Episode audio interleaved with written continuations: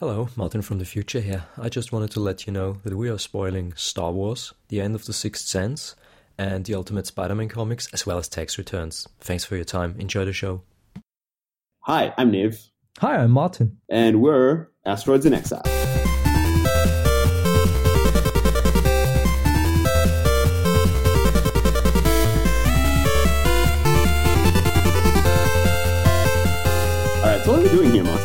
Uh, we're recording a podcast. Why though? Why? Well, you're from a unique cultural background with growing up in Australia and discovering the wonders of the world in the time that you've been that you have spent on this planet so far and I'm from Austria. I'm stuck behind the Alps. Stuck behind the Alps. I like that. Yeah, well, I'm not Hannibal. I can't cross them. Right.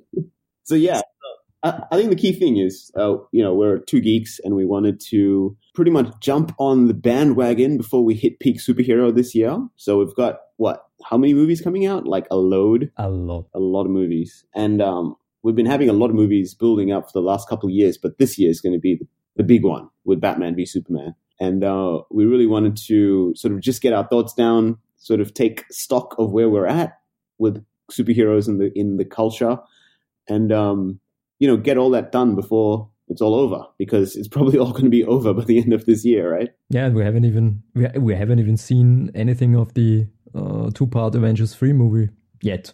Yet, yeah. So by the time that comes out, you know what's going to look like. So we've already seen sort of box office decline uh, as these movies are coming out. So the key thing is um, we wanted to get through this year, which is probably going to be a big year. So we got a whole heap of movies coming out. Plus, we also wanted to discuss comics, uh, graphic novels, TV shows, anything else that's geek related. So where are we going to start? Yeah, let's start with the movies we're looking forward to. Yeah, Or there was this um, this little movie that came out last year, Star Wars Episode Seven: The Force Yeah. Awakens, that almost killed Avatar box office wide. almost, but didn't quite. Didn't quite. First of all, are you happy about that? Are you happy that Star Wars didn't kill Avatar, or did you want it to? As a as a lifelong Star Wars fan, I wanted it to slaughter Avatar. Yeah, As a as a human being, I don't really care. It it did well. Enough of people earned a lot of money, probably the wrong people, and that's fine with me. So, but yeah, I mean, as a James Cameron fan and as an Avatar, I'm not. uh, I'm not so much an Avatar fan, but I like the fact that James Cameron has. Uh, it's like I don't know, three movies in the top ten. It's ridiculous, but it's cool. So I was interested to see whether Star Wars could actually topple that on the box office, but just didn't manage to. No, and it will be interesting once Avatar uh, 2, tw- tw- Avatar 2 hits uh, cinemas if it can uh, replicate the, the success of its predecessor. Yeah, I mean, the thing about the first one uh, was that it was just the, the technology aspect of it, which is what made everyone just go watch it multiple times, right? Yes, we haven't seen anything quite like it. Yeah, it was brilliant. Like just in terms of the 3D, it was just a great execution. The thing is, though, is Avatar 2 going to bring another technological, um, you know, advance to movies? Because if it doesn't, then it probably won't have the same sort of mix of repeated viewings and things like that. Because overall, like the the Avatar story was pretty simple. Yes. Wasn't and I think James Cameron is, is aware of that fact. Yeah. So hopefully he's gonna he's got another ace up his sleeve, like technologically, uh, and that's kind of why I like James Cameron movies. Is you know technically I think they're really good. Yes, yes. And, uh, but I hope that he brings uh, a bit more story to the to the second part because there are a lot of things that he could have done uh, better in the first movie. Yeah. Well, you know, or like have a story. have, an, Yeah. have an actual different story. Yeah. Um. So we'll see what like with Star Wars. What do you think of Star Wars overall, though? Uh, I think it's it's great that it's back. It's um, even even uh, with all the, of the flaws that are in the movie, but kind of get um, redacted uh, by the by the supplemental material that comes out. Uh, it's still a, a great movie, and I think it's um, it's also how should I put it? It's the birth of a new new paradigm. Um, of, of, of new movies, you know, Yeah. you have no white uh, male uh, lead, and that's that's a great thing. Yeah, it's cool from a. I mean, from a just mixing it up and bringing it into a new generation. It was good. Um, I think it's it's a little bit sad that there's no actual overarching story. But if you look at the previous overarching stories, I mean, they, they, they were they were great, but in the grand scheme of things, now that Episode Seven has come out, they didn't really add up to anything, did they? Because the rebels kind of everything they achieved, everything's still the same. So yeah, everything everything they they built got destroyed in like a a, a two two minute sequence. Yeah, so it's it, it's almost like a retcon or a uh, just like a reboot, you know? Like we just eh, don't worry about them. Here's where, here's where the real story starts. But the, The sad Republic part is me, dead. yeah, the sad part for me is that the story's not going to end now because Disney is just going to keep this thing going forever and ever. Yes, So there's really no end to the story. It's just gonna it's gonna snowflake out into all these different directions. but yeah, with um the the legacy movies, I don't know how they are called, uh, Rogue One or a Star Wars story with with those movies, Yeah. uh, we can we can at least get uh, different flavors from from the same universe, like spy movies or or adventure movies. You could do an Indiana Jones like uh, thing in one of those. Yeah, that that would be cool. I mean, it's effectively what they're what they've got now is the Star Wars universe, right? So it's all about telling stories inside that universe. The universe itself is the attraction, not so much knowing the overarching story of the Skywalker family or something like that. Yes. I think that may still be some sort of uh, structure that they sort of tie everything back to. Um, but like you said, you know, they're just going to take it in multiple directions and have different genres and stuff like that, which would be interesting. And the universe is cool. You know, it's Yeah. cool. It's a cool place to spend some time. It's a nice holiday to have. Yeah, it depends on the planet. I don't want to spend my holiday on Tatooine or Jakku oh, Hoth. or Coruscant for that matter, Yeah, Coruscant would be. It would be like I don't know. or, or not in the lower levels at least. Cities can't. You know, if you got a whole city that's a planet, it would be kind of dry. Maybe. Cool. Um, that was Star Wars. I'm excited though for the next set of uh, movies. So we'll see. I think J.J. Abrams did a good job to just ask more questions and answer. Yes, he, he did a solid job. It's not uh, eh, there's nothing extraordinary about it, but it's a solid movie. It wasn't brilliant, but it was satisfying.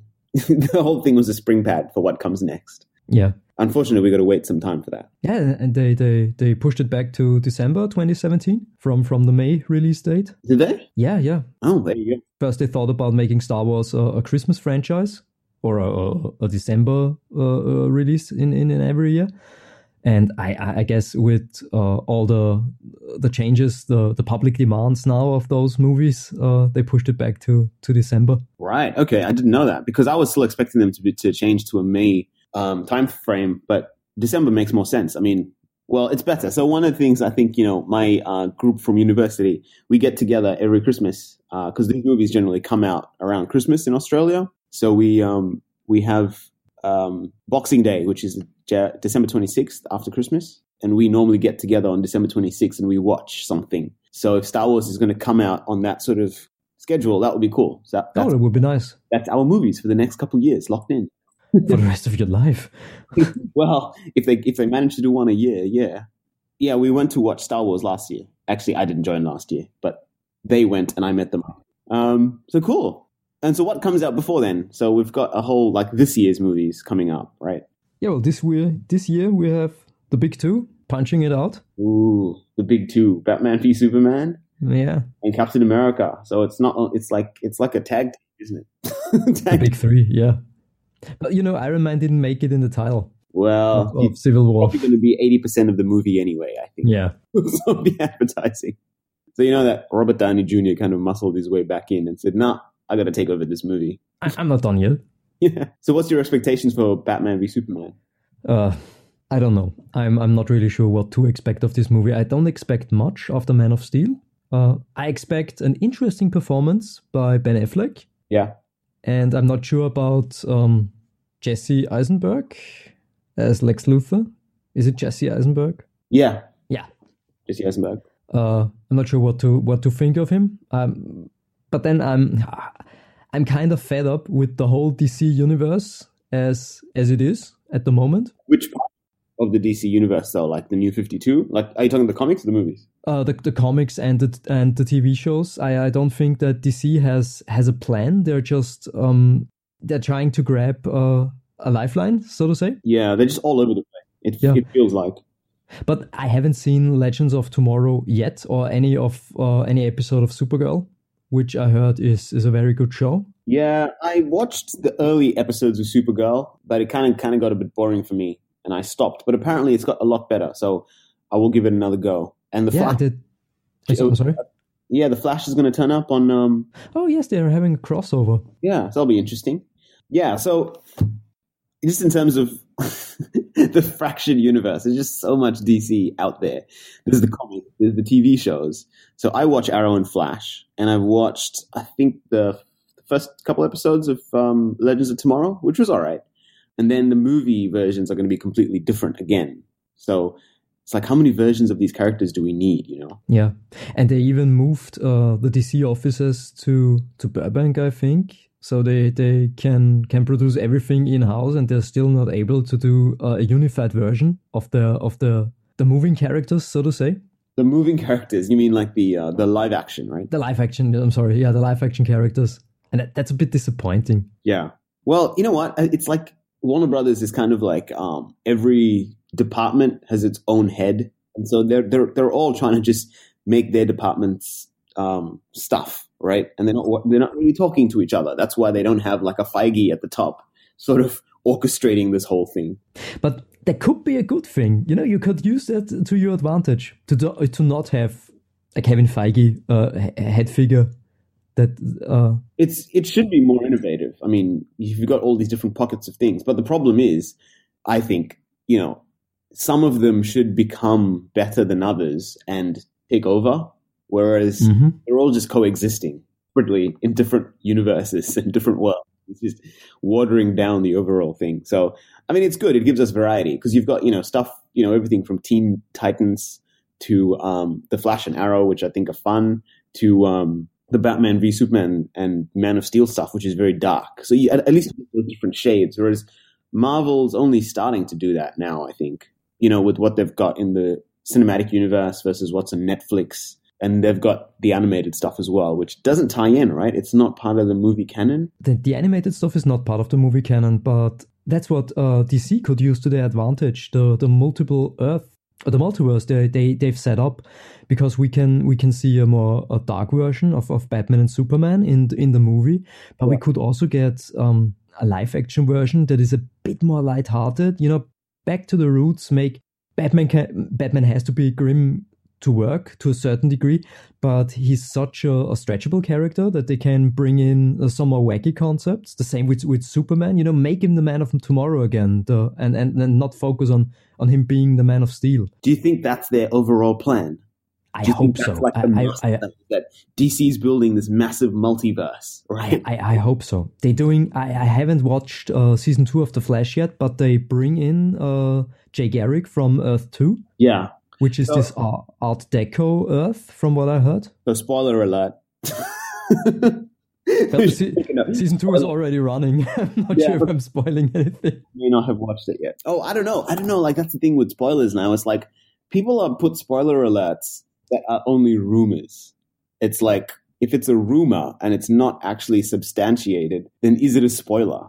But people put spoiler alerts out for that. That's crazy. It's very considerate of them. Well, the thing is, if you don't want to even hear rumors, what the hell are you doing listening to a podcast or reading an article about it? You know, it's like if you don't want to know, just don't read it. Just don't read. Yeah, I, have got immune to this. I've read a a, a a leaked a leaked script of episode seven two weeks before the movie was released because I don't care anymore. Yeah, it's like I don't care. It's like yeah, I'm just gonna read the whole thing. It's like yeah, what? just fuck it. It, it. Oh, I'm sorry, I cursed. Uh, you curse.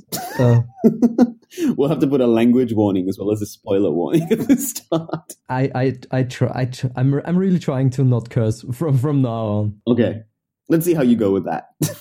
Usually won't work. no. I'll try and keep it together.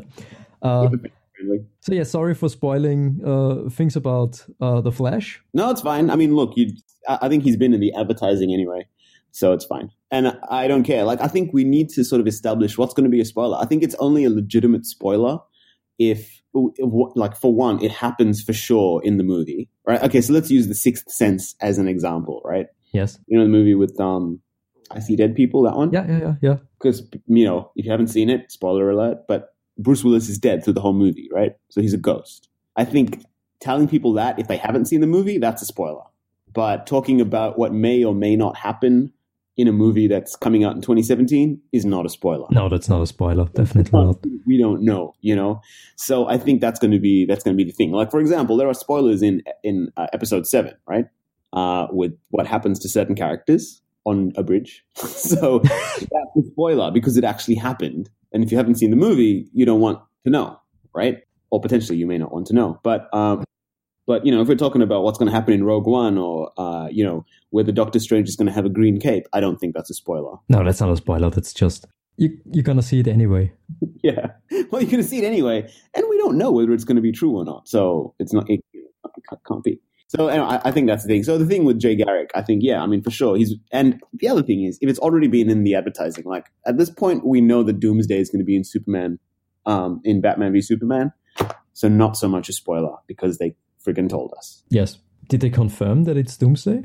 I mean, it looks like Doomsday and it seems like Doomsday. yeah, my theory is that they could bring in Bizarro because uh, in the trailer he has um, Zod on an operating table. Perhaps try to clone him and and make him a version of uh, you know combine Superman's DNA with General Zod's DNA. Yeah, yeah, okay, yeah. But Bizarro's actual human is I mean not human. I mean he's he's like a bizarre he's like a backwards version of Superman, isn't he? Like he's actually got the the backwards Superman shield on his chest and stuff like that. Yeah, but isn't it canon now that Bizarro is a failed attempt to clone Superman? Is it? Oh, right. I'm not sure. I thought he came from an alternate world, but I did, did, don't really all, know all that much about Bizarro or Superman. I think it's canon now. I'm so sorry. I'm so sorry, canon nerds. Canon nerds, let us know. yeah, let us know. Write us an email. we need um we need a um Twitter account or something for this that people can talk to. Don't worry, I'll set everything up. Yeah. So just in terms of the uh, this whole podcast operation, Martin really is the brains um and the technical genius behind making all of this work. Oh, thank you, the technical genius. Yeah, I just show up and talk. I'd be late because I ran out of coffee today. It's very it's very tough to get through this. And the problem is, even if I send you coffee, it will it won't reach you until Friday next week. Yeah, it's not like I can bring something over. Austria to Chicago. How long does that take? no. Well, don't use USPS because that's super slow, and um, it probably won't ever get here because they're terrible. Anyway, random side rant. I guess you wouldn't be using USPS because you'll be mailing stuff from Austria anyway. So it, it will reach uh, USPS at, at, at some point. I think our post carrier uh, works together with USPS. Well, that's the that's the problem right there because uh, apparently the USPS depot in Chicago, like the distribution center, is just And I've had stuff mailed to me where it's just been stuck there for like three or four days, and there's no update on the um on the tracking information, and it's just like, what's going on? Yeah, it's the same here with customs. Really? Yeah, things get stuck for two weeks. No, that's crazy. Customs. Can't I just get my stuff faster? You know, is that too much to ask? And then you have to rock up at, at the customs office and they are asking you, why did you order this from Japan, for example? Because you can't get it here? Did you check hard enough if you could get it here? You actually have to go and talk to them? Like you have to go and see, you have to talk to people? What? I, I was interviewed once. I had to go to the to the customs uh, offices and get a parcel there, and I was asked why I did order stuff from America and not get it in Austria. And I don't know if that question was uh, asked in in the person's function as an an customs officer or if he, he was just curious as a human being. Seriously? What did they summon you or did you just have to go like No no they, they summoned me. I got a letter. I had to I had to show ID to get the letter. Then I rocked up there. I had to wait for half an hour in a waiting area with other people, and I had to uh, pick. A, I had to get a number. Were you ordering like a massive amount of stuff, or was no, it? No, just... I just ordered. It was a masterpiece Soundwave, the US release, which is quite a big box, but I've ordered uh, bigger and more expensive stuff already. So maybe they was looking at your um, looking at your records and see that this guy has a lot of stuff coming in from overseas. The guy at the post office I used to know before he stopped working there said, "I have a a, a big, I have a big, uh, there's a big folder with my name on it with Seriously? customs declarations and stuff." oh my god, Big Brother is watching. It's watching you, yeah. Oh, it's crazy. But yeah, I mean that's the thing. You just you know if you don't have it in Austria, what are you going to do? And you're doing it legally anyway. It's not like you're breaking the law or anything. No, no, no. Uh, everything is bought legally, or I get uh, I get a middleman to to get it for me. The If there's a that you have to go customs through customs sheet for everything. Yeah, hide anything, so it's not like anybody is smuggling things for me. yeah, not like that. No. Um, all right, so random, random. Yeah, Batman versus Superman.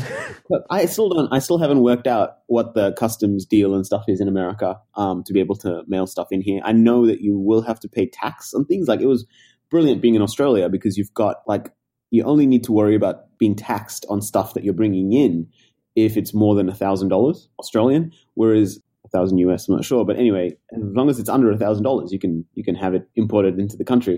Whereas here, um, I don't know. I think they pretty much look at tax for everything, and you can get hit with uh, having to pay tax. Yeah, it's the same here. I'm I'm really worried because I pre-ordered the Iron Giant figure from Mondo Figures um two two years ago or a year ago, and I, f- I forgot that I pre-ordered it. It's it, it ran me about three hundred dollars. Right. And now I got uh, the notification that they will probably ship it this year in March, and I'm a I'm sweating the customs declaration for this thing. wow. I, I hope that somebody at Mondo. Oh, I, I can't say it on the podcast. It will be broadcasted. don't don't write the real sum I paid for it on the package, please. secret. Just just make it cheaper than it was, you know. Yeah, you know, take take a hundred bucks off it. Yeah. So anyway, you know that's the thing. You can't cheat death and taxes, right?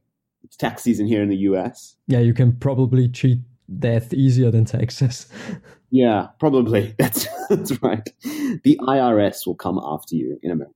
You, you should hear some of the radio commercials they have for tax season, and it it sounds like it sounds like there are SWAT teams of, like tax accountants coming out of the IRS, and they're gonna like break through your window and like you know abseil into your house. Well, we have kind of tax uh, SWAT teams here in Austria that go to building sites and check if everybody's registered for.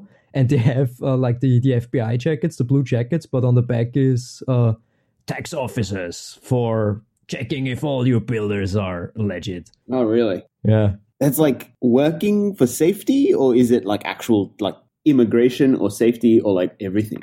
Uh, it's everything combined together because you have to pay taxes for the people you employ, and especially in in in the builder line of work, uh, the black market is a very viable and often em- em- employed resource. Right. So when you say pay taxes for the people, that's about paying their like um The wages, yeah, making sure they've got a wage and making sure you're collecting superannuation and stuff like that, like all of that related stuff. I see. Okay. and it's it's uh, in Austria we automatically pay our taxes with every paycheck that a company writes for us. You don't have to do. Uh, you just have to.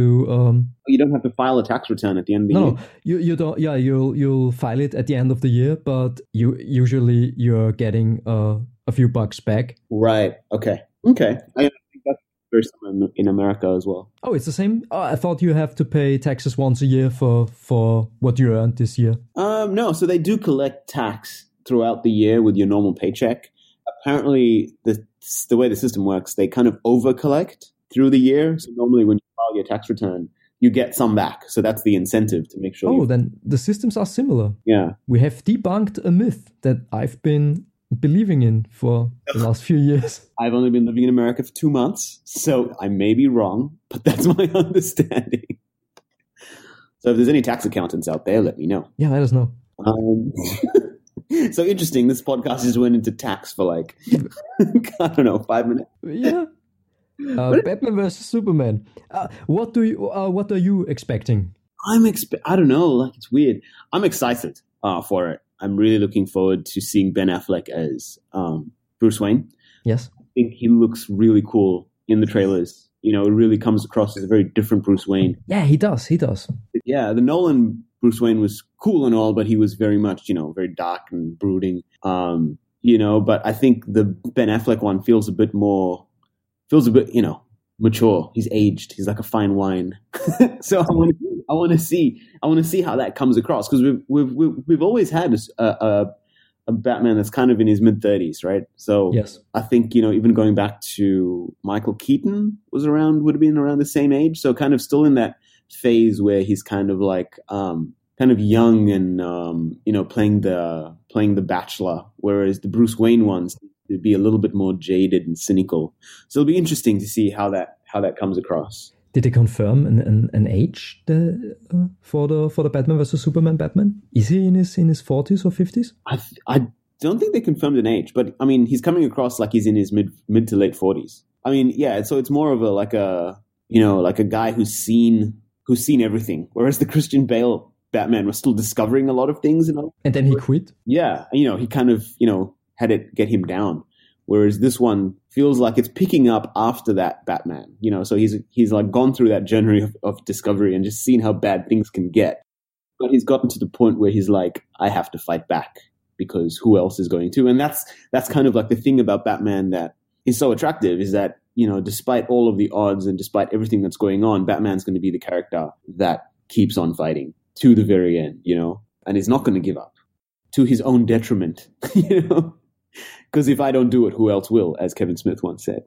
So I'm excited for that. I think Lex Luthor is going to be interesting. I like Jesse Eisenberg, but I don't know if I like him as Lex Luthor. So I was expecting um, kind of more of a Mark Zuckerberg type character, you know, someone who's a lot less. He feels just too kooky. He feels too light. And I don't know whether they're trying to do psychopath, but it's coming across as just someone who's just loopy. And that's what I'm not sure about. I just had a, I, I just had a thought about why I I don't like him as Lex Luthor. Perhaps because he he's definitely trying to chew the scenery. If that works and he's really playing a, a unlikable Lex Luthor, uh, that will bring kind of a, a, conundrum to to him because I say as a as a viewer I like him, but I know he's the antagonist in this. I shouldn't be liking him. Yeah, I shouldn't want him to win even as the antagonist, I think it's important that you get a little bit of empathy for where he's coming from. Uh, and for me, like he's just so awkward, which is probably you know intentional, because he's effectively the um, he's the uh, you know to use the term geeky, but he's kind of like the the geek in between the two jocks. You know, even the way he shows up in that in that trailer scene where you've got Bruce and Clark having their having their little discussion between them and then he just interjects. And he's he just feels like so out of place. He's like i'm how am i going to work my way into these two awesome guys? You know? That's what it feels like. And so it's kind of cringeworthy as well but hopefully it's coming from a place where you can connect with that. But with the, the i thought uh, in in the scene you were describing in the uh, he he comes off kind as a kind of menacing when he mentions uh, remind me that i shouldn't pick a fight with you. Yeah do you think he knows at that point? I'm I'm not sure, but he came across as as kind of of of, of menacing. You know, I have the brains. You you might have the muscles, but I have the brains. I have a plan in mind. Yeah, I can see that, and I want that, but I just didn't get it. Then there's Batman, and Batman should be, uh, or Bruce Wayne in this case, and he should be. He's supposed to be the guy who says, "I have a plan for everything. I'm Batman." Yeah, but what I liked about the way that he played it, the way like Bruce Wayne was so cool and collected in his takedown of Superman or of um, Clark, right? Yeah. In in what he said, so like you know the irony that you t- talking about Gotham when your newspaper writes a puff piece about your hero in Metropolis. You know, it's just it was such a it was such a cool it was like he'd obviously been you know it's you know again it comes across as a as a very mature way to sort of take it to take Clark down because Clark obviously is much younger, right? So he's kind of in his mid thirties at that point. I would say there is a like a potential ten year age gap between them. But yeah, it's interesting the whole don't pick a fight with this guy. But I want to see like I want more from Jesse Eisenberg as Lex Luthor. Like he can't just be that awkward smart guy because that's a that's a that's a stereotype of a nerd, right? Like just smart and I'm going to use my brains to take you down. But I think he needs to be he needs to have a much darker streak, and he needs to show some backbone because that's that's what I didn't see, and that's what Lex Luthor always has. Like he's got a backbone, you know. Well, there are action figures of his uh, armor. You know, the the green, yeah. green uh, Iron Man suit that he he he wears. Perhaps we're we're getting a big throwdown with him that he shows the. Ba- it would be it would be sad if the the sad backbone would be a, a, a physical confrontation only because you have Batman and you have Lex Luthor. Bring in some wit. I hope they, they, they also play that you have the smartest guy in the world fighting against uh, the world's greatest detective. Yeah. That would be neat. Well, that's a fight we haven't seen before, right? I mean, just because that's bridging the two sorts of um, worlds, the Batman world and the Superman world. So Lex versus Bruce, and they're both billionaires, and and you know that that sort of thing. So it's you know it's almost like too even a playing field at that point. It's the bat suit versus Lex's armor. We haven't talked about Wonder Woman. Yeah, we haven't. And Aquaman. Well, that's what I'm excited for. Like, I want to see how they do it, but it is Zack Snyder, and I don't know if I'm if I've got full faith that it's going to come across as as awesome as I'm imagining it. I think we'll see Aquaman at the ending. It will be a cliffhanger ending, and Aquaman will rock up and say, "Dudes, I found something in the sea, and we have to punch it." I want a badass Aquaman, but I don't think he's gonna like. I, I think, like you said, he's just gonna show up. He's not gonna really have any sort of agency in this movie or affect the overall story. Um, he's going to be like at the end, "Hey, party in Atlantis." You know? that should be the name of the podcast. Party in Atlantis. There you go. party. I, but Wonder Woman does look interesting. Like um, the trailer versus like the way she's showing up in Batman v Superman compared to her own movie. Like obviously, there's going to be. It looks like it's, it's two different characters in her origin movie, it looks like you know, it's going to be set in World War One, so it's going to be however many years ago that was. Uh, 20, uh, 1914, so 100 so, years.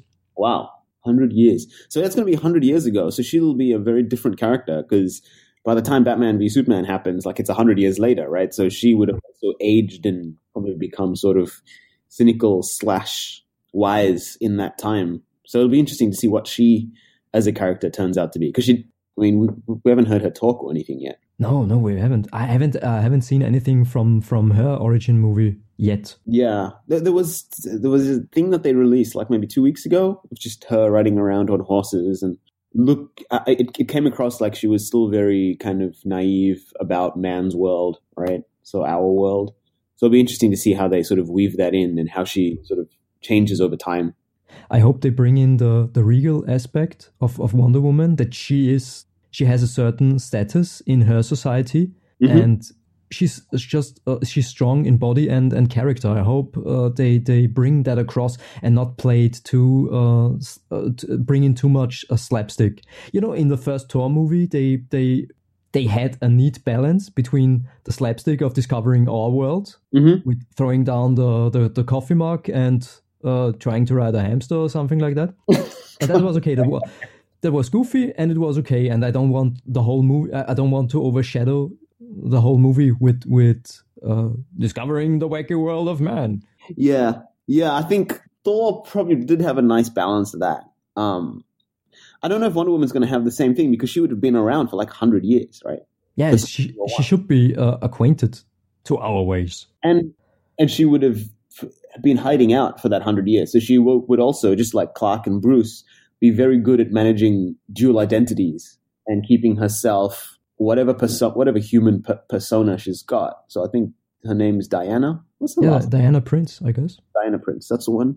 So yeah, I mean, so she would be having those two personalities, but when she's in costume, I guess as Wonder Woman, really holding her own against Superman and Batman, like you know, even as powerful as they are, that she's not taking any shit from them. And technically, though, like she should be the more, she should have more perspective coming where she is, right? Just in terms of, like you said, she is like royalty. She's been hiding out in the world for a hundred years, so she's got like she's seen what has yeah, she's seen stuff. Two world wars. While these two guys are duking it out, she's really the one that's like, you know, maybe we need to be looking at the bigger picture here. so it'll be interesting to see how that happens, and it'll be very disappointing if if she just comes across as just like the um the eye candy in the movie. You know, it's, she needs to bring more weight than that. Yeah. But it's also uh, now that you mention it that she brings weight and everything to it. I, I I hope that they because in the trailers it seems like Superman still doesn't give a shit about humanity. Yeah. With, uh, and that's a sad thing because after the events uh, in Man of Steel, uh, it would be neat to see Superman trying to to abide for all the things that went wrong in in in Man of Steel, mm-hmm. and Batman still being uh, still being pissed about those events. Yeah, I mean, how long is the time? I don't think it's that long between uh, Batman v Superman and uh, Man of Steel, right? Because a year or something like that, five years.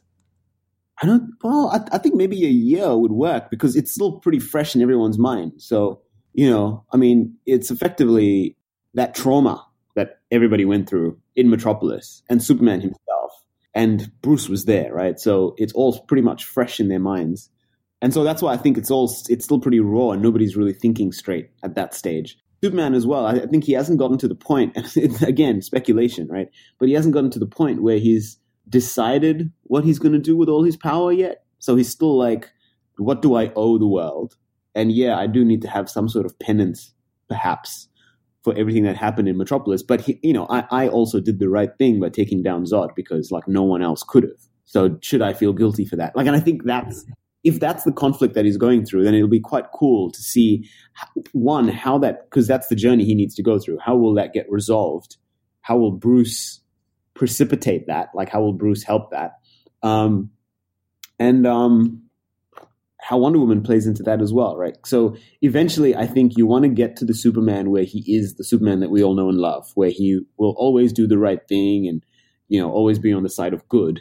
But I think what's interesting about the character and why Superman's such a hard character to do, he has to have that journey, and if he doesn't have the journey, then he's just a boring Boy Scout. Yes. Yeah. So I, I do want to see that. You know, it'll be awesome. I don't know if well, we'll see whether Henry Cavill can pull off that internal struggle but uh, that's what I want to see out of that. He, he should be able to because you have a lot of uh, external devices that'll help uh, sell sell the transition of the character from from this point in his uh, evolution to to the the final point, so to say, to the to Superman we all know and love. Yeah. You can you can play this conflict out through all the, the antagonists and and his allies. Like uh, like you mentioned, will Batman help him get to that point. That would be neat to, to see Batman as a mentor for Superman. Yeah, I, I do want to see that after the initial conflict. That would be really cool to see because it's not something we've seen before, you know. And I think that's what I want. I, I want to see stuff that we haven't seen before. I mean, that's the. I mean, hopefully, you know, that's the exciting part, right? I mean, it's cool to see all the characters, and it's obviously cool to see the powers on display and stuff like that. But for me, it's always been around that sort of character journey. So let's hope. You know, so final words. I mean, on Batman v Superman, excited, weary, worried. I will watch it, but uh, I have no high ex- ex- expectations. Okay, it will be entertaining, that's for sure. But uh, I'm not sure how much it will entertain me. Right. I think I'm excited. I'm still on excited territory. I can't. It could go downhill. I think for me, anticipation is what's what's driving me. I've got a lot of expectations for where I'd like it to go, as we just discussed. But I think, um, yeah, I mean, we'll see if Zack Snyder can actually deliver based on everything that you know I've got mentally in my mind. So if they push back the movie to December and after this episode is released, we know we will get your treatment of the movie. so we'll see what happens. All right, cool. So what else we got coming up? So the other big one this year is Civil War, right? So yes, expe- expectations for that one. that movie will be um, it will change the Marvel Cinematic Universe. I, I don't think we will come out of this movie uh, like we, we came out of Ant Man. That it will follow the the, the basic um, Marvel formula, movie formula. It will follow it to a certain degree, but I think this will be like a mini Avengers movie, Avengers 2.5. Yeah, yeah, for sure. I mean, this is it's going to be pretty big. It's going to be a game changer did I hear that there was a script leak or something at some point? I haven't heard anything. Because uh, uh... I, this was like I don't know, maybe weeks or months ago. I didn't look it up because with the whole spoiler thing, like even now with Batman and the Captain America, I'm stopping from watching any of the trailers and stuff that comes out. I, I don't want to know anymore. Like I want to be surprised when I get there. So I haven't really been looking into it that much. It's going to be some hopefully pretty big events that happen. I'm worried that they've got so many characters that it's going to be a mess. I don't think we will get uh, much screen time uh, for for the external characters like Black Panther. He will show up, he will be acknowledged, and we we will learn a bit about Wakanda. I think. No, well, he's in the trailer. So the, the the last major trailer they released. I mean, he's in there, and he's got somewhat of a prominent role because they because they have like three shots of him, right? So that's pretty big. So it'll be cool to see how they introduce him. I'm very excited for Black Panther. I mean, that's a character that again super interesting, super um, different from what we've had before. So it'll be cool. I hope they don't just make it a stereotype character. I hope that they make him him as the king of Wakanda, as Wakanda as this massive technologically advanced hidden kingdom. I hope they sort of play through on all of that, and it's not just you know one of these images we have of a poor African country, you know, because that would be that would be disappointing because we've seen that. I want to see something different. Yeah, my brother has an interesting theory about Wakanda. Uh, it could serve in his head canon. It could serve as a a nation where uh, Captain America and all the the guys that are resisting the civil war reason to fight it could act as a neutral nation where they can find refuge. Yeah, that's a good point. I didn't think of that. It's the Switzerland of the Civil War. the, the Switzerland of Civil War. Interesting. Yeah, no, that'll be cool. Um, it's a it's, it's a would be a far way to go though, but I guess that's one place where they could seek refuge. And plus, it's hidden, right? Because like, what's the thing? Is like nobody really knows where Wakanda is, really. Yeah, except for the Avengers, and they have uh, the the world's biggest uh, vibranium production. They control the vibranium supply, right? Yeah. Yeah, yeah interesting. And uh, yeah.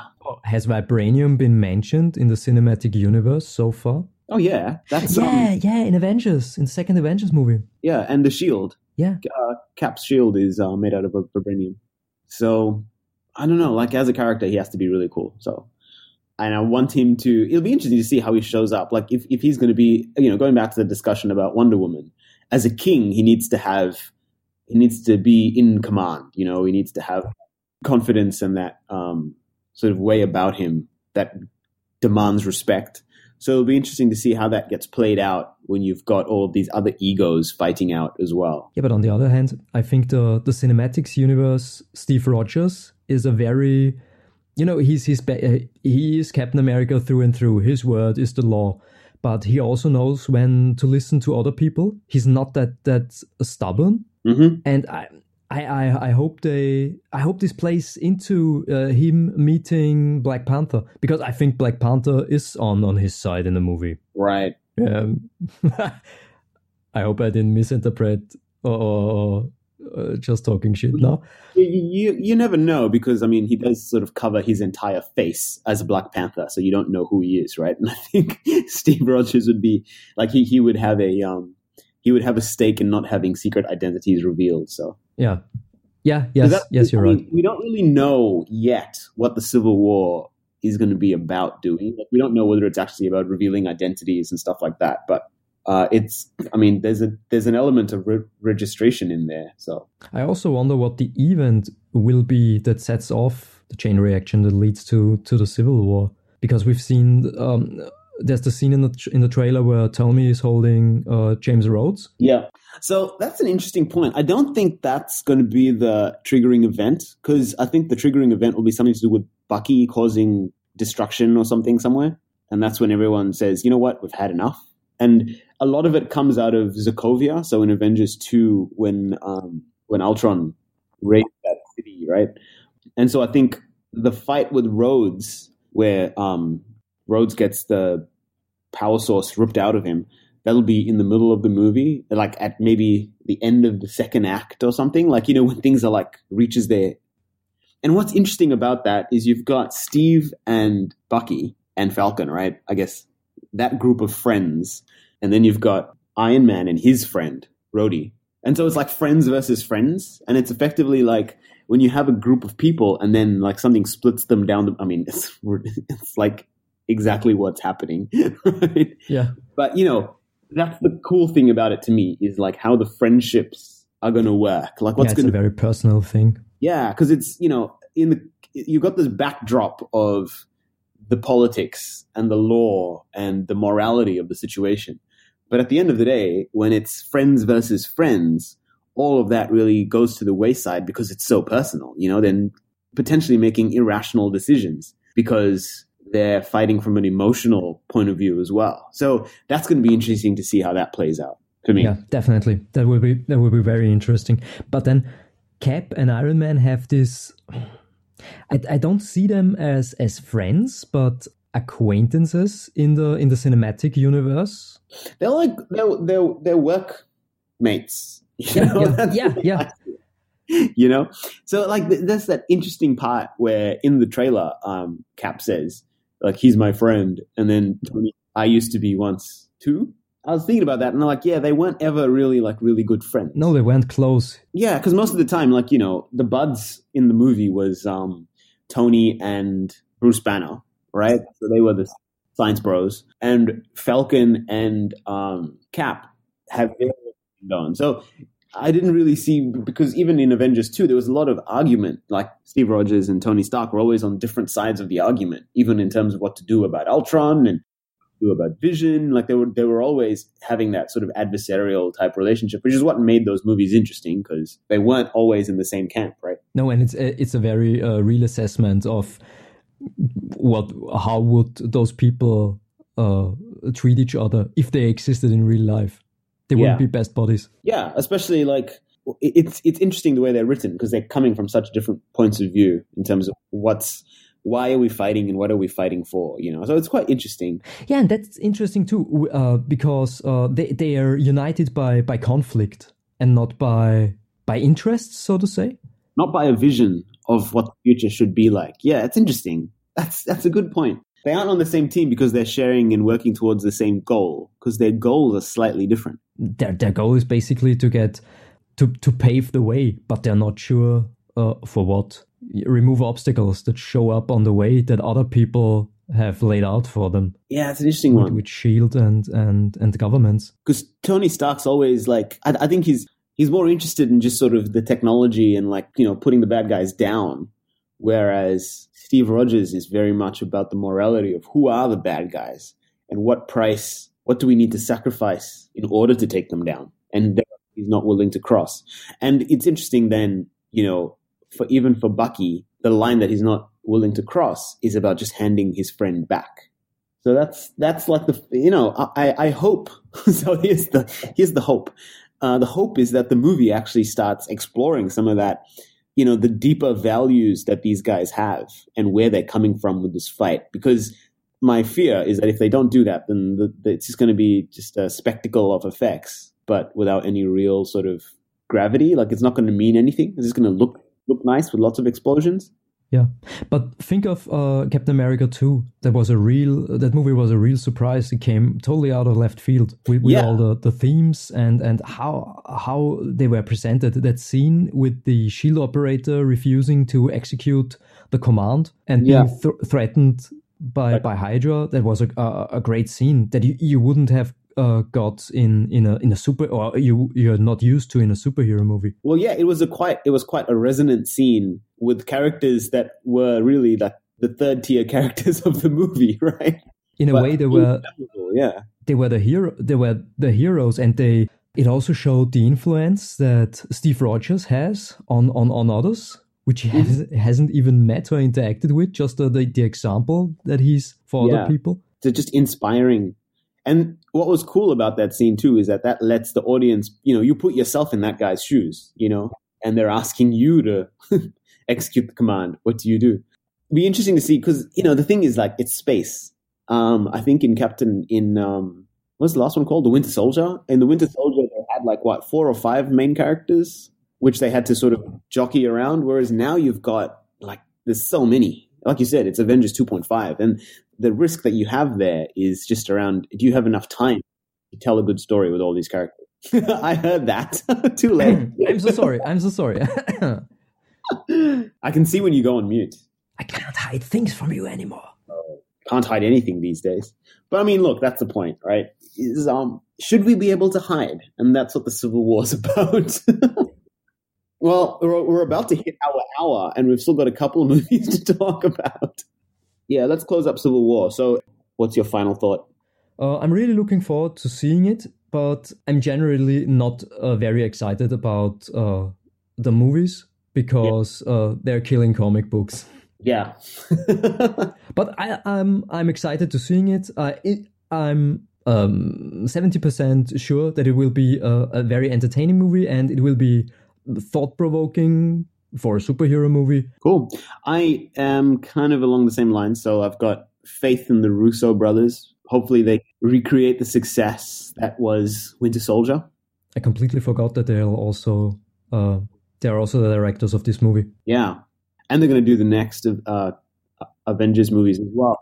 But but let's see if they can do it, right? I mean, let's see if they can balance all these characters and have a compelling story, and you know, have some emotional re- resonance as well with these. Because that's a that's a that's a tough ask, but uh, yeah, I'm excited for it. So let's see how it goes. And yeah, obviously, definitely going to see it. I mean, I don't think I'm not going to see any of these movies except maybe the Ninja Turtles. yeah, I think I'll, I'll, I'll wait for the DVD there. All right, so let's just go quickly then through the next couple. So Deadpool, February 12th. I have no idea what that how I I um, I can't grasp this movie. I can't grasp this movie. I haven't I haven't watched a trailer yet, but my brother is is very excited about it, and I I see the promotional posters, and I'm not sure if they're actually promotional posters put out by 20th Century Fox or if it's just fan made posters. I think that's the genius of this marketing campaign because you're right. They it's so unlike anything else. I actually have no definition for what a good Deadpool movie would be like, and therefore I don't know how to measure this one. I mean, it but, will be a, a better representation that we got in the the Wolverine Origins movie. Oh yeah, for sure. I mean, look, it's. I hope. I hope it's going to be much better than those movies. But in terms of what I'm expecting, like obviously, you know, it's going to surprise me either way. I think I just don't know whether it's going to be. Um, so uh, you know, is it going to be a movie that you're going to have to want to watch again? Are the jokes just going to be surface level jokes that after you've seen them, you never, you don't really worry about them again? You don't want to see it again? Or is it going to be a movie that will actually have something that's going to want to bring you back into that world and back to this character? And I think that's really the thing for me. I think Deadpool's a great character. I used to read the comics in like, you know, late 90s, early 2000s. I can't remember which one. In the heydays? The heydays. back in the good old days. But um, yeah, if they can bring that sort of because you know it's a fun character. It's just that I just don't want it to go down the toilet in terms of that that real MTV style of humor. You know, uh, that, that would that would be disappointing. Deadpool would make a great support character in an X Men movie or in a Marvel movie, which is impossible at this point in time. But yeah, I'm not sure if he can carry his own movie. You know, you have to sit 90 minutes through through a Deadpool movie. Yeah, yeah. It's 90 would, minutes you, know. you won't get back.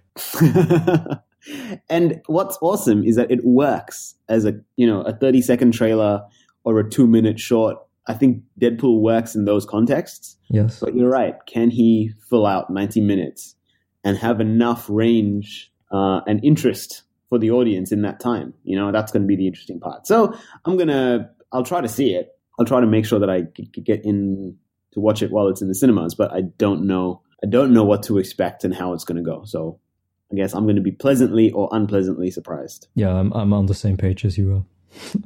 I have no idea. I'm going to be surprised either way. It's just whether it's going to be good or bad. It's going to be. Uh, all right, and then uh, X Men Apocalypse. I don't have any expectations expectations about the X Men movies anymore. Did you like um? What was the last one? Uh, Days of Future Past. Days of Future Past. Yeah. It was okay, but uh, it just feels so futile with Marvel trying to to build this uh, big thing that could use the X-Men but doesn't have the access to it. And then Fox trying uh, to make their own universe. Yeah. Well I think for the most part Fox's universe with the X-Men universe I mean it's big enough that it can be self-contained. And Marvel aside from the fact that we had two Quicksilvers and soon potentially two Scarlet Witches it's it's kind of working. It'll be awesome if they were all in one place. But then again, imagine how much more messed up the Marvel Cinematic Universe would be with even another set of powered characters. And yeah, they're already building up the Inhumans, and that's sort of coming down the line. What 2020 or something? I think that is. If they um, make it this long, I don't think the Inhumans work. I'm not watching Agents of Shield, but from what you read on message boards and stuff, it doesn't work out like they like they anticipated it to. Really? Okay. I, I stopped watching Agents of Shield. I think halfway through the current season, so I haven't. Yeah, I think because when I moved to America, I kind of sort of didn't pick, didn't keep on going with it. It was because the thing is now, like I've got to watch all my TV when it's kind of playing, and so I've got to make decisions about what I'm watching and what I'm not watching. And unfortunately, Marvel, uh, so Agents of Shield and Gotham went to the wayside there.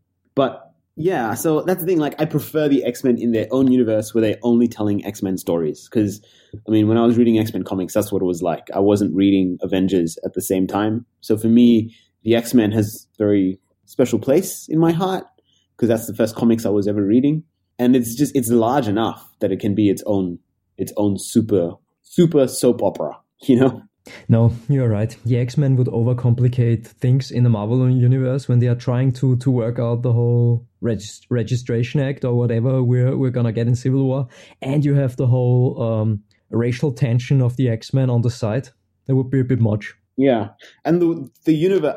I, I, I like the X Men universe that Fox has created, like so the Bryan Singer universe, that the dark, the tones of blue, the more scientific aspect to stuff, um, you know, or the more sciency aspect to stuff rather than scientific. But you know, it's a good look and feel. The thing that I'm not sure about with this movie is Apocalypse himself. I don't know if I quite buy into the way the character design is done, but he's a character that's quite dynamic in terms of the way he's going to look on screen and change in terms in size and stuff like that. So it'll be cool to see how they do it. But the apocalypse, in my mind, is a lot more menacing and a lot more like he just looks too I don't know plasticky.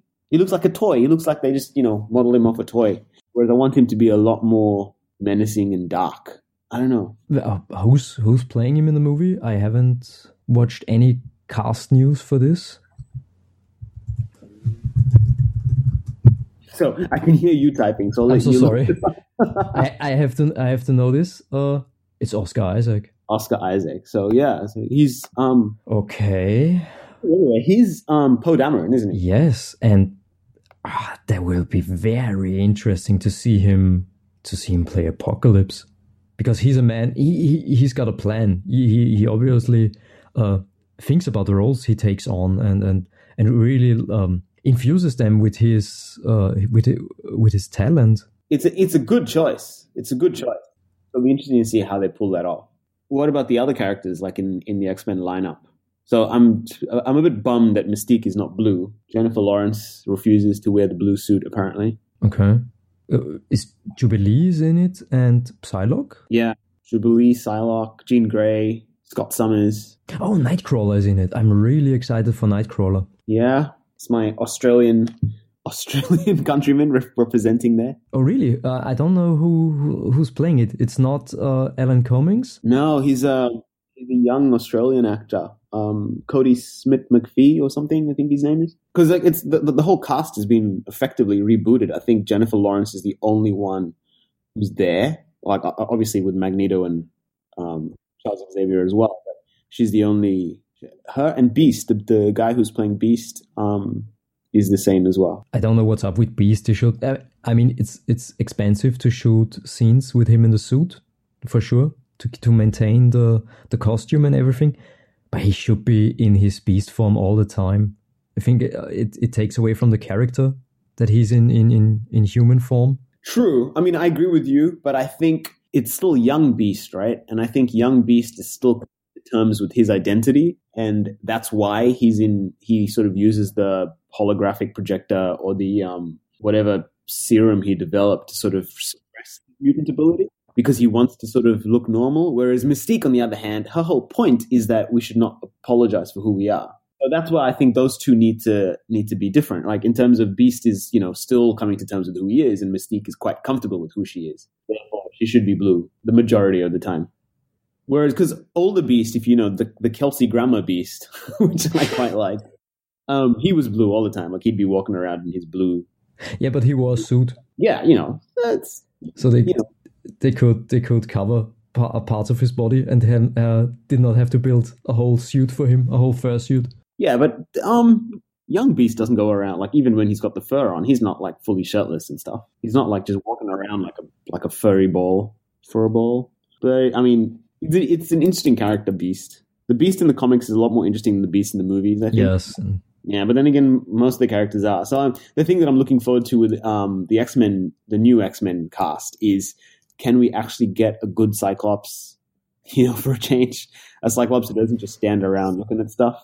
And I want to see how the how, the, the, the, the younger versions of these characters do compared to the versions we've seen previously. And it would be interesting to see James McAvoy, uh, Professor Xavier, uh, grow into uh, the mentor role he probably will assume with this movie from from what I uh, what I've seen in the trailer. You know, he looks like to grow into the the Professor Xavier we saw in the in the first few X Men movies. To the character, yeah. I mean, he loses his hair, right? That's the biggest symbolic uh, threshold of Yeah, becoming the Xavier we all know and love. He's not the he's not the uh, the tortured Charles that we've seen earlier. anymore. But uh, that was that was a neat thing to to show how he he, he struggled. Yeah, no, for sure. I mean that that that journey was was cool. So what I, what's cool though is that now his journey is over, and he can he can nurture the younger generation into into their journey, you know, or through their journey. But it's it's always um, I think it's uh, quite a challenge to do in, in, in movie form. Juggle so many characters who all have different arcs, different powers, different pers- personalities. Um, then they're interacting w- with one another at the school. You have to show how the school struggles to maintain uh, uh, its its safety. yeah. Which is what I think X Men 2 is still one of my favorite ones, you know, just showing the attack on the school and stuff like that.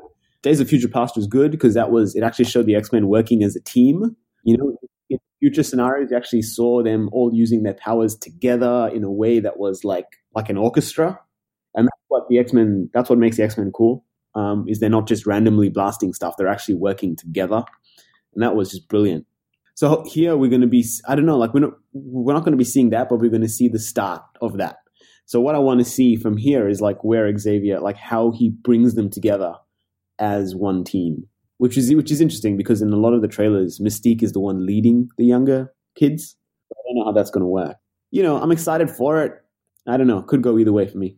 Yeah, I guess we will get an interesting performance out of Oscar Isaac. I I think. Yeah, I'll, I'll definitely watch it. I also tried to to stay away from Days of Future Past, but in the end, I see I saw it, and I guess it's, it'll be the same here. When I get the chance, I'll I'll look it up. all right, cool. So I think we're pretty much saying we're going to watch everything so far. Yeah. So just just for some variety, what about Teenage Mutant Ninja Turtles: Out of the Shadows? Uh, I haven't seen the first movie yet, Yeah. and I gave up on the TV show. I'm only reading the the new comics at the moment. Mhm. Uh, but Rocksteady and Bebop will be in it, and we gonna get Krang, so perhaps it'll be uh, watchable at least. I'm I'm just not very comfortable with uh, Megan Fox and the guy from the comedy guy. I forgot his name. Will Really? whatever the the guy from um, Arrested Will- Development. Oh, Will Arnett. Arnett, yeah. Isn't um Arrow going to show up as Casey Jones? Oh yeah, Arrow is gonna show up as Casey Jones. Stephen Amell. I'm not sure. Yeah, I have no interest in this movie. No, no. I'm not doing anything Turtles related. I haven't watched any of the previous ones. Uh, not reading the comics either. The comics are good. Yeah. Unexpectedly good. Oh, I've read like 30 issues in in two days. Wow. Okay, so you binged. so there you go. That's a hot tip. I think that's the first comic related tip we've had. yeah, we gave in this show. All right. So anyway, so not more to talk about in the Turtles then, because neither of us seem to be interested in watching it. We're very indifferent about the turtles. Cool. All right. Suicide Squad, August five. You go first. I've been letting you go first this whole time. Yeah. Um, yeah, I don't know. I think I'm I'm I'm interested. I'm definitely interested and excited o- over this movie. I think um, it's going to be so different to everything else that we've seen, and that excites me. I mean, I'm just again, the, a lot of the Marvel movies are starting to be formulaic. You know, Ant Man was just like, well, is even any point to watch it except just to see the effects and see the powers on display because it all follows the same formula. Whereas this one's going to be, I think, just so left field. It's interesting. The character choices and the casting choices also are interesting. I think um, I just want to see how that group works together. It has to be an ensemble kind of thing. Like they all have to have really good chemistry for it to really work.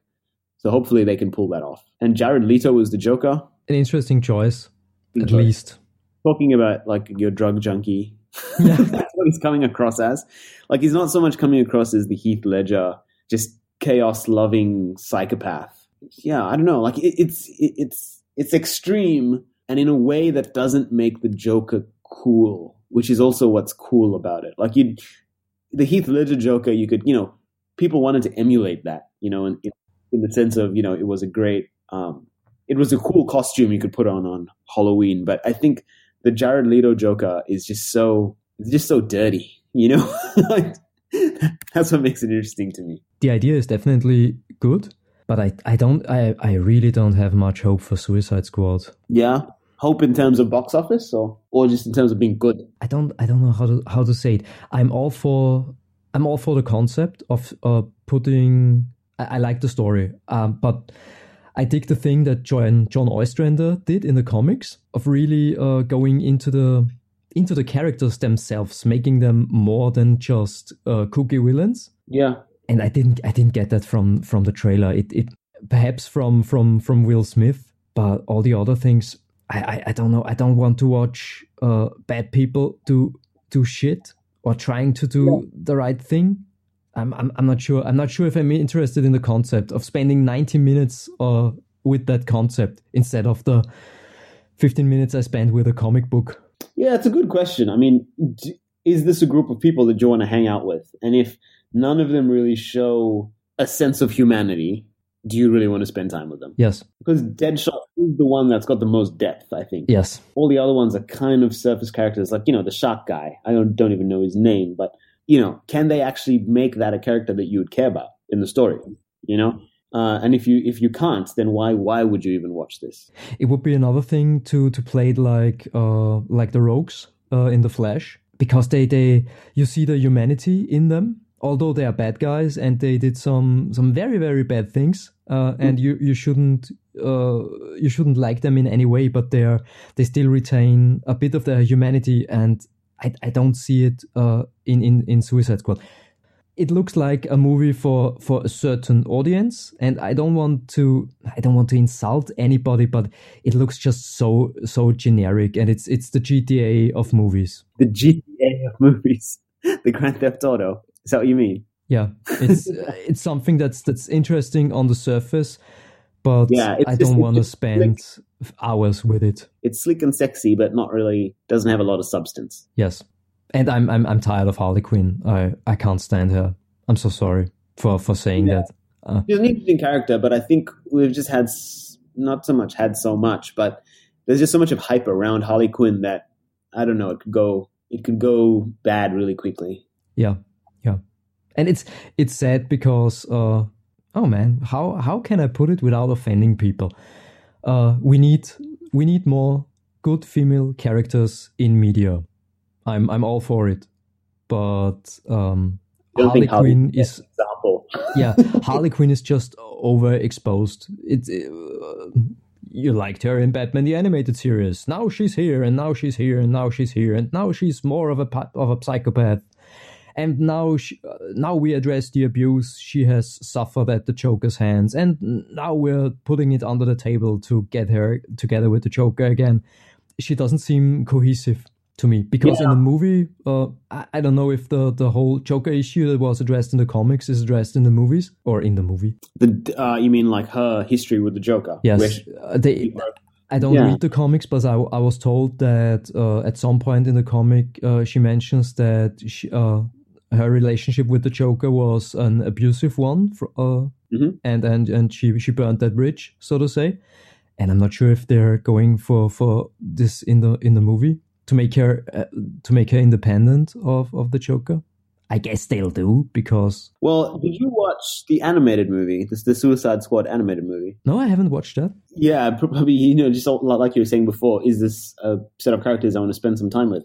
The animated movie is worth watching just because it, it's effectively um, a blueprint for what this movie is going to be like. I think. Oh, okay. Then I'll check it out. Check it out for sure. I think, yeah, because it does you know, Harley Quinn is quite interesting in that movie, and the questions around her relationship with the Joker and the stage that that relationship is at is addressed in in that animated movie. So definitely worth checking out. Okay, then I'll, I'll, I'll look it up. I think I have the DVD somewhere. I bought it because I bought all the the animated movies at some point. Oh, so yeah, sit down, spend your ninety minutes, and then let us know what you think. Um, all right, yeah. So for me, look, it's gonna be a it's gonna be a definite watch, but I, I'm gonna hold my judgment until I see see it. I think because again, it could not so much go either way, but you know, it's it's, it's an exciting concept. I just don't know whether I'm to enjoy it. Yeah, it's I'm what I'm really what I'm looking forward to is Killer Croc because that's a character you can do a lot with it. Have you read uh, the Batman Earth Two comic books? No, I haven't. Spoiler for Batman Earth Two. In the in the second uh, in the second volume, he fights Killer Croc. But the fight ends with Killer Croc saying, "Hey, if you if you want to kill me, please kill me. I want it to be over because I'm already uh, I don't fit into society already." And Batman takes him under his his wings, so to say, and he lives together with Alfred and Bruce in a mansion at the end of the of the volume. Right. And that's such a neat way to use the character and uh, to show that he's not only a monster, but uh, there's he's a human being. I, I didn't get that. I didn't know much about that character, but that that does make it interesting in terms of what his if they can surface his perspective and his uh, story in a good way. Yeah, they don't have to make him a good a good guy, so to say, but just show us uh, a bit of the of the of the consciousness that lives inside that body. Yeah, I'm all about internal torment. You know, I want to see these characters struggle. That's the humanity that we need to see. So interesting. There you go. So Killer Croc's your hot tip, but you don't really care about Harley Quinn because she just looks over the top. I'm interested to see how Joker turns out and um and how how they play out. You know, the individual uh, story arcs for these characters. So are how, they even, how can they work together? Yeah, are they even going to bother with that, or they're they just going to do it as like let's just make a cool movie full of explosions, you know?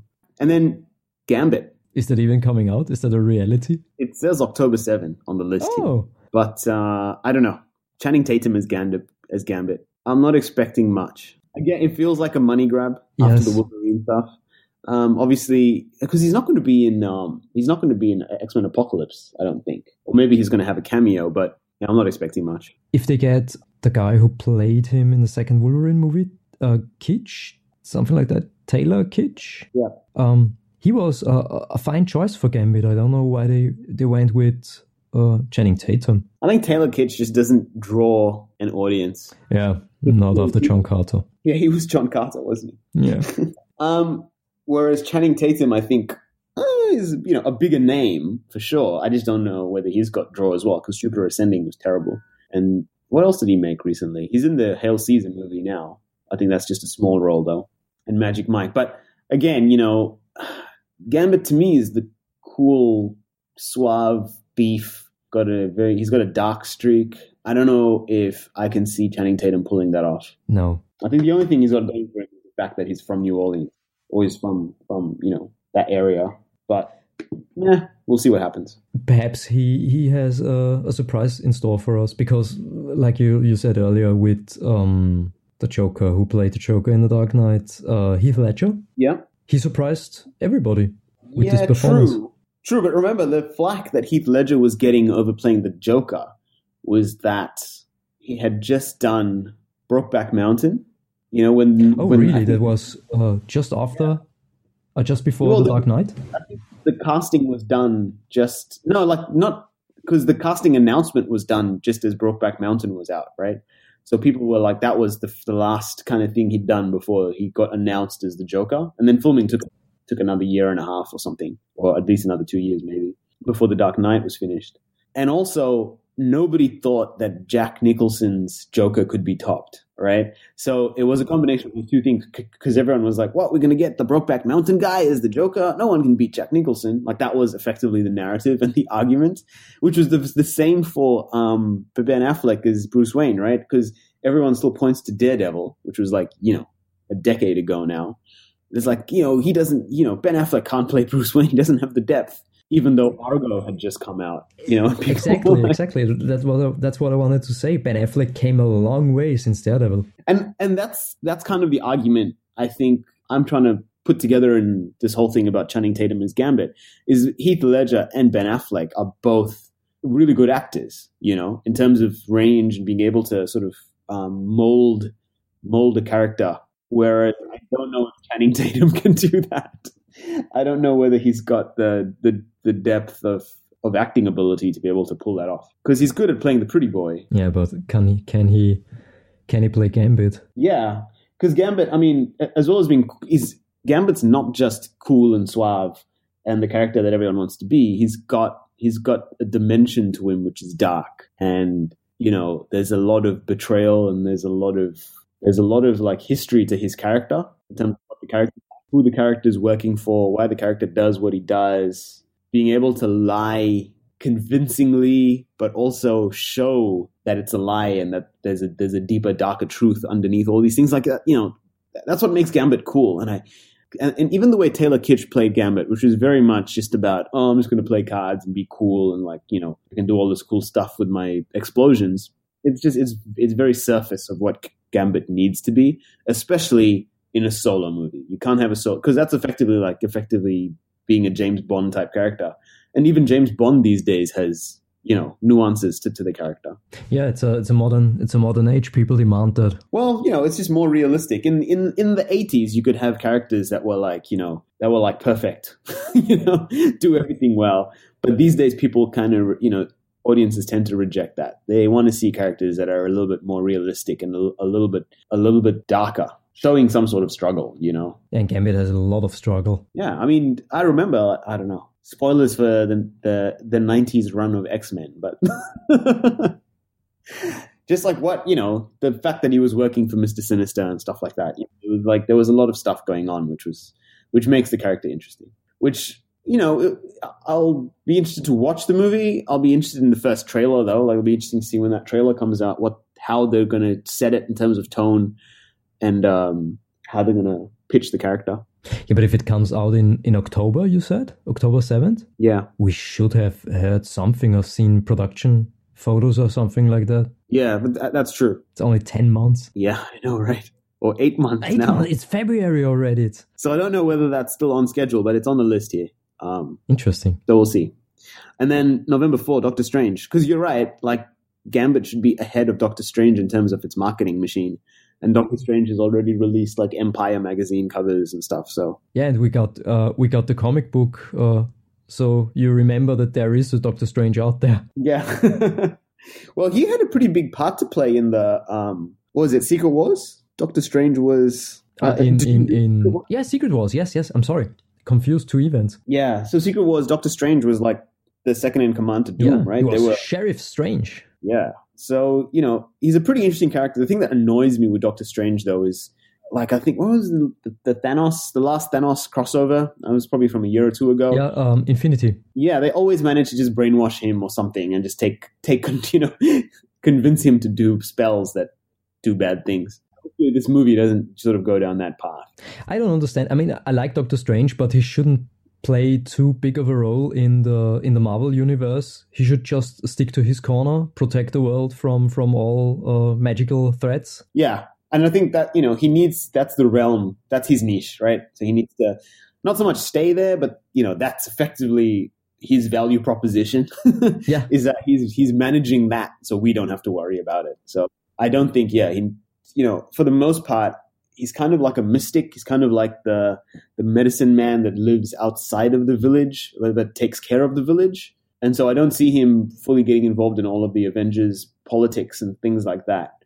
But they, they have to incorporate the magic into the Avengers somehow. I think you don't cast Benedict Cumberbatch only for for for one movie. Well, I think yeah, because Avengers are slowly so they've uh, they're slowly introducing magic into the into the Marvel universe, right? The Marvel Cinematic Universe. So I think a lot of Scarlet Witch's powers will be magic based. I don't think they're like they, they don't have a scientific basis, is what I understand. So it could be that as they go forward, Scarlet Witch and Doctor Strange will have more interactions. Potentially, um, that's so they'll explain her power set coming out of magic because everyone else's powers comes out of science, right? Yeah, for the most part. But they said that uh, in the the journey to the quant- quantum realm in Ant Man somehow uh, ties into Doctor Strange. So perhaps they they have this uh, techno magical approach to to Well- his craft. Yeah, they could always go with the fact, you know, the the concept that magic is just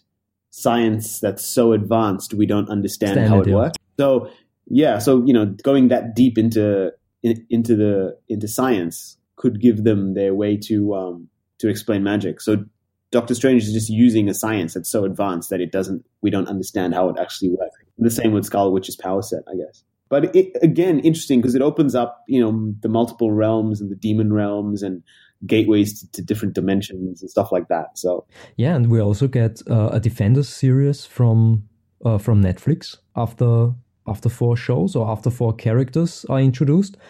And I wonder if they if they'll go up against uh, Dormammu was the, the big bad guy. Well, Doctor Strange. So this is the thing, right? Is, that's going to be the Netflix universe, which is related to the Marvel Cinematic Universe. It's the same. It's the same place, but this it's the scale that's different.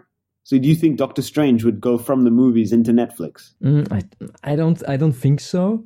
Or, or, or will he? I don't, I don't know. I'm I'm not sure because um, it'll be cool if, if the Netflix people start showing up in the movies in the fight. They said that Daredevil won't show up uh, in a, in the Avengers movie. Oh right, okay. It's a shame. Yeah, it would be really not. It would be really great because um, what's the name of the actor who plays Daredevil? Is it Charlie Cox or something? Charlie Cox, yes. Thank you. And he's he he has the chops to also pull off a movie. He acted yeah, in several so. movies. Really good. I really liked him as Daredevil. Uh, he did a great. And Jessica Jones was good as well. I think it was very different. It was kind of like that's you know genre television at that stage. So it was it was interesting, and it didn't you know it wasn't following the same formula. So I I, I liked I liked going through those. Yeah, and both uh, Jessica Jones is is you know, it's a testament to what uh, superheroes can do, the power of storytelling. Yeah. I mean, because that's the point, and which is what made Civil War so good as well, is that it's not really about the superheroes themselves, is that you just use the superheroes as a vehicle to tell a good story. And to, to yeah, and um, how should I put it? Um, to talk about uh, a topic uh, that is very uh, uncomfort- uncomfortable. I'm so sorry. It's very hard to talk about the topics that we that were uh, explored in Jessica Jones, and yeah. and, and getting superheroes as a how should I put it as a a blanket to put all over it. Yeah, to make us feel comfortable, comfortable with it. Yeah, yeah, no, for sure. And you know that's the power of that's the power of the characters and the the power of the medium. So hopefully, hopefully, you know, we that's what we get as we go forward with these movies as well. That they're not just they're not just excuses for the characters to just blow shit up. That we're, we can actually use them as vehicles to, to you know explore yes some subjects modern myths they are i mean you know that's the whole super gods thing right is back in the day we had um you know to try to explain the world and explain the way things were happening we used myths of um you know apollo and zeus and mercury and eventually you know those gods died away but now we've got batman and superman and, and gambit Do you love how I put him in the same league as Batman? and Superman? And it's so great because the, the, you know the Gospel of Gambit. The Gospel of Gambit. The Gambit would be a super interesting character to show morality stories. You know, yes. the difference between right and wrong. How far should you go to do something? You know, that's that's what that character is all about. It's not just I can charge up cards and be all cool and suave. So sometimes, what is the right thing? you know is the right thing because sometimes you don't know what's the right thing to do. So, uh, and, and, and that's that that's that's the interesting part about Gambit. Um, just speaking about characters that are showing up randomly, we didn't talk about Spider Man in Civil oh, War. Yeah, we forgot Spidey. Uh, what do you think of that? You, you think we are ready for another Spider Man, or do you think they should have just shelved that? Oh, we are ready for Spider-Man, but we are ready for uh, Miles Morales and not Peter Parker. I think Peter Parker is a great legacy character, but he's a thing of the past. In in my opinion, we need a new Spider-Man. We need a new 15-year-old kid that puts on the suit and goes out there and, and tries to do the right thing. Yeah, yeah, I agree with that. I think Peter Parker was was is a great character, but we've just one. We've had so many Peter Parker movies now. We've watched Uncle Ben so many times that I'm traumatized by it. I don't know if I can take it one more time. But the thing that makes Spider-Man cool and interesting is that he should be like representative of, you know, I mean, I, I don't want to say the youth, but he should be representative of today. And the Peter Parker character is from the 60s, right? So he's he's representative of the 60s, whereas Miles Morales, you know, that character is just so fresh and would bring a dimension into the Marvel Cinematic Universe that we don't have. We don't have the young voice because all these, all the Marvel heroes really are kind of really old. You know, they're all in, in their like you know late twenties or thirties and up. Because you know, I, I, think Black Widow is one of the youngest characters, isn't she? I think so.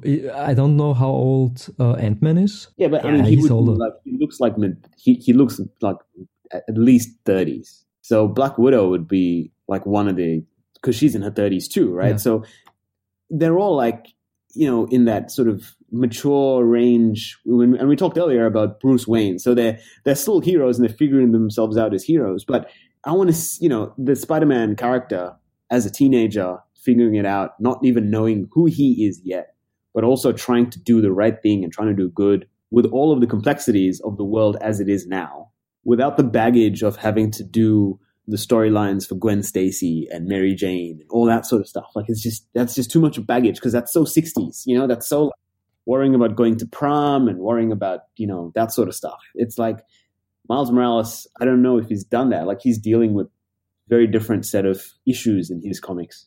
Yeah, we're, we're getting educated. We're getting educated in, in, in, in, in other problems than, like you said, going to prom or being uh, being bullied uh, by people at school, Miles Morales yeah. offers a whole new range uh, uh, of of issues, of real life issues that we um, we uh, some people can't experience because of of their uh, skin color and and uh, social status. Yeah, and just like you know.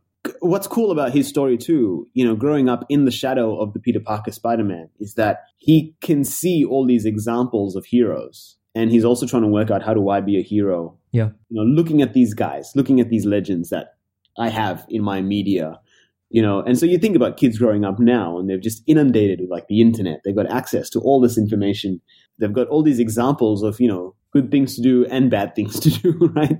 Um, and that's where that's the context that Miles has for his life as well, you know.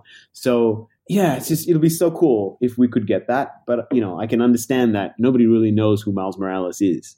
And so it's tough to try to launch that character. And it's also tough. You know, part of the Miles Morales genesis is that he needs Spider Man as an example. Like Peter Parker needs to exist in order for Miles Morales to exist. And I think maybe that's, you know, what I'd like to see is that eventually Peter Parker dies in, in, Civil War and Miles like, Morales takes up.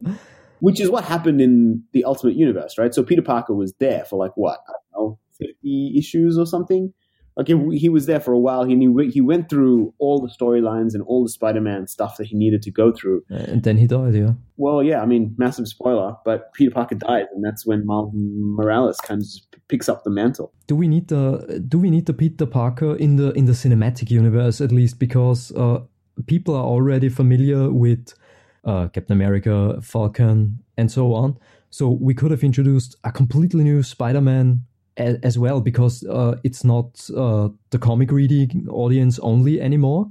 I mean, they are driving a, a, lot of the of the revenue for the for the movies, but it would be great for all the the, the non comic readers to experience a, com- a completely new Spider Man. Do you read um, um, the Miles Morales Spider Man? Uh, here oh. and there. I'm not a. Uh, I'm I'm a bit allergic to everything that has Spider Man on it at the moment. so I picked it up like maybe a year or two ago when I read the first couple run, like the the the, the Bendis issues. I think a lot of the struggle that Miles has is when he's reflecting on what he's doing and what Peter Parker would have done. So because in the Ultimate Universe, Peter Parker gets revealed as Spider Man, so everybody knows that Peter Parker is Spider Man. And then when when he dies, like there's a massive funeral and stuff like that. And Miles Morales, when he starts picking up the role of Spider-Man, like he's he tries to emulate Peter Parker, and a, a lot of a lot of the things that he does is um, he's thinking about what would Peter do, and I think if you have a brand new character as Miles Morales, could you still do that? You know, could you still have? Does he need Peter Parker in order to exist, or will the character of Miles Morales itself be very different if Peter Parker wasn't there? And so that's why I think you would have Peter Parker first, and then and then Miles die. Morales, yeah. Yeah, that's a point. It's a point for it. Yeah, I mean that's just you know I'm just sort of trying to put that together in my head as I was talking, so it's a little bit all over the place maybe. But um, yeah, because Mary Jane and Aunt May actually are in the Miles Morales Spider-Man comics. Oh, they are. and they, they give him advice and he you know they're friends they know who he is and he knows knows who they are and um like they feature in as a part of his inner voice and peter parker features in as, as a part of his inner voice as well. So i think those characters are so intricately kind of um tied to each other that it's hard i think to just launch miles morales by himself. So i mean that that would be the only thing that i would i would do. Sorry, not the only thing I would do, but that that that would be the, the way that I would see being able to bring Miles Morales in. So have Peter Parker for about to to actually bring Peter Parker in as a mentor character for the for the next for the next Spider-Man for the next iteration, so to so to say, bring the character, uh, you know, an evolution of the character, uh, but how should I put it? An evolution of the mantle and and not the character. Yeah, so that's the thing. I think that needs to be the roadmap that Sony and um, Marvel build on. Yeah. Is that Peter Parker needs to be introduced. Peter Parker needs to lead and leave behind a legacy of just being the super awesome character that you know New York City loves and would inspire kids like Miles Morales. Yeah, to do Right. the right thing or to And do then to be a hero. when yeah, when he does die, that gives Miles Morales, you know, that would then be able to introduce Miles Morales into the fold. Yeah, I I haven't thought about it that way to to go the Batman route, uh, so to say, to build a, a, Spider family, so to say. Yeah, I, I, I would recommend that you read um, the the first. So the the Brian Michael Bendis run on the Miles Morales Spider Man. It's worth reading Yeah, I got- pretty.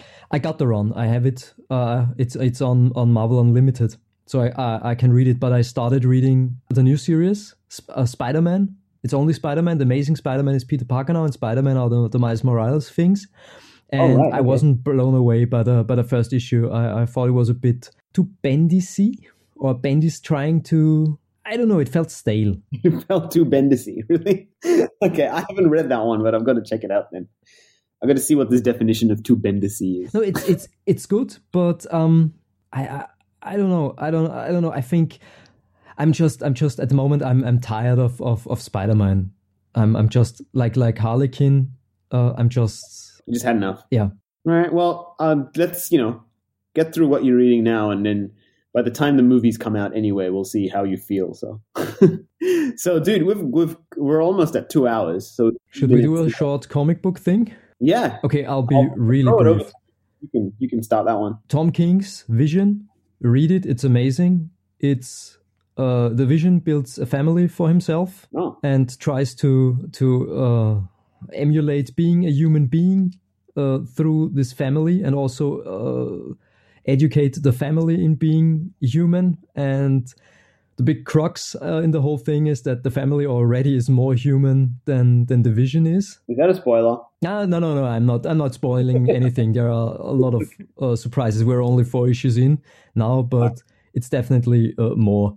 Uh, it's it's a really great series and uh, i i really hope that tom king is the new writer of of batman once the whole rebirth thing starts. Yeah. because uh, the man's great. Sheriff of babylon is also a, a great comic book. So that's a that's a monthly. that's a monthly yeah.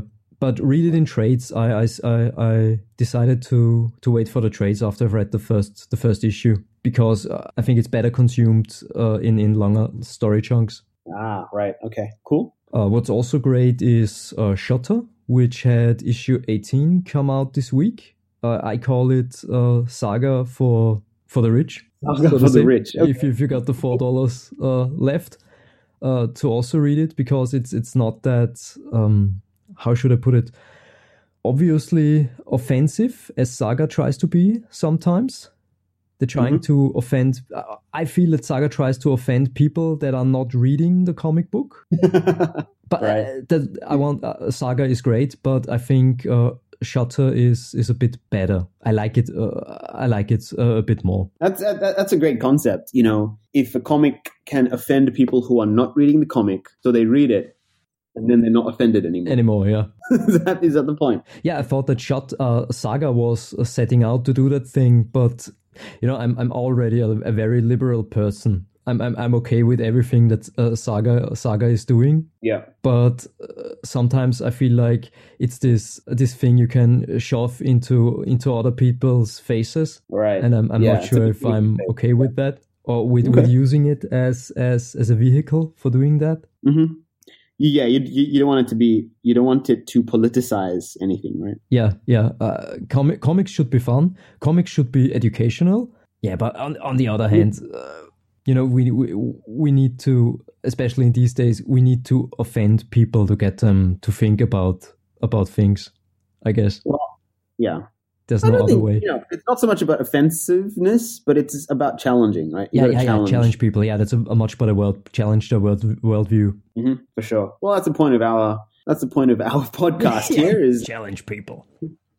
presenting our different perspectives on on all this stuff. So And what I'm what I'm really um surprised by is the Jem and the Holograms comic. yeah, really, Yes. I saw this on Comixology, and I'm like, eh, I don't know if I'm going to go down that one. It feels very Richie Rich and kind of Archie to me, but is it?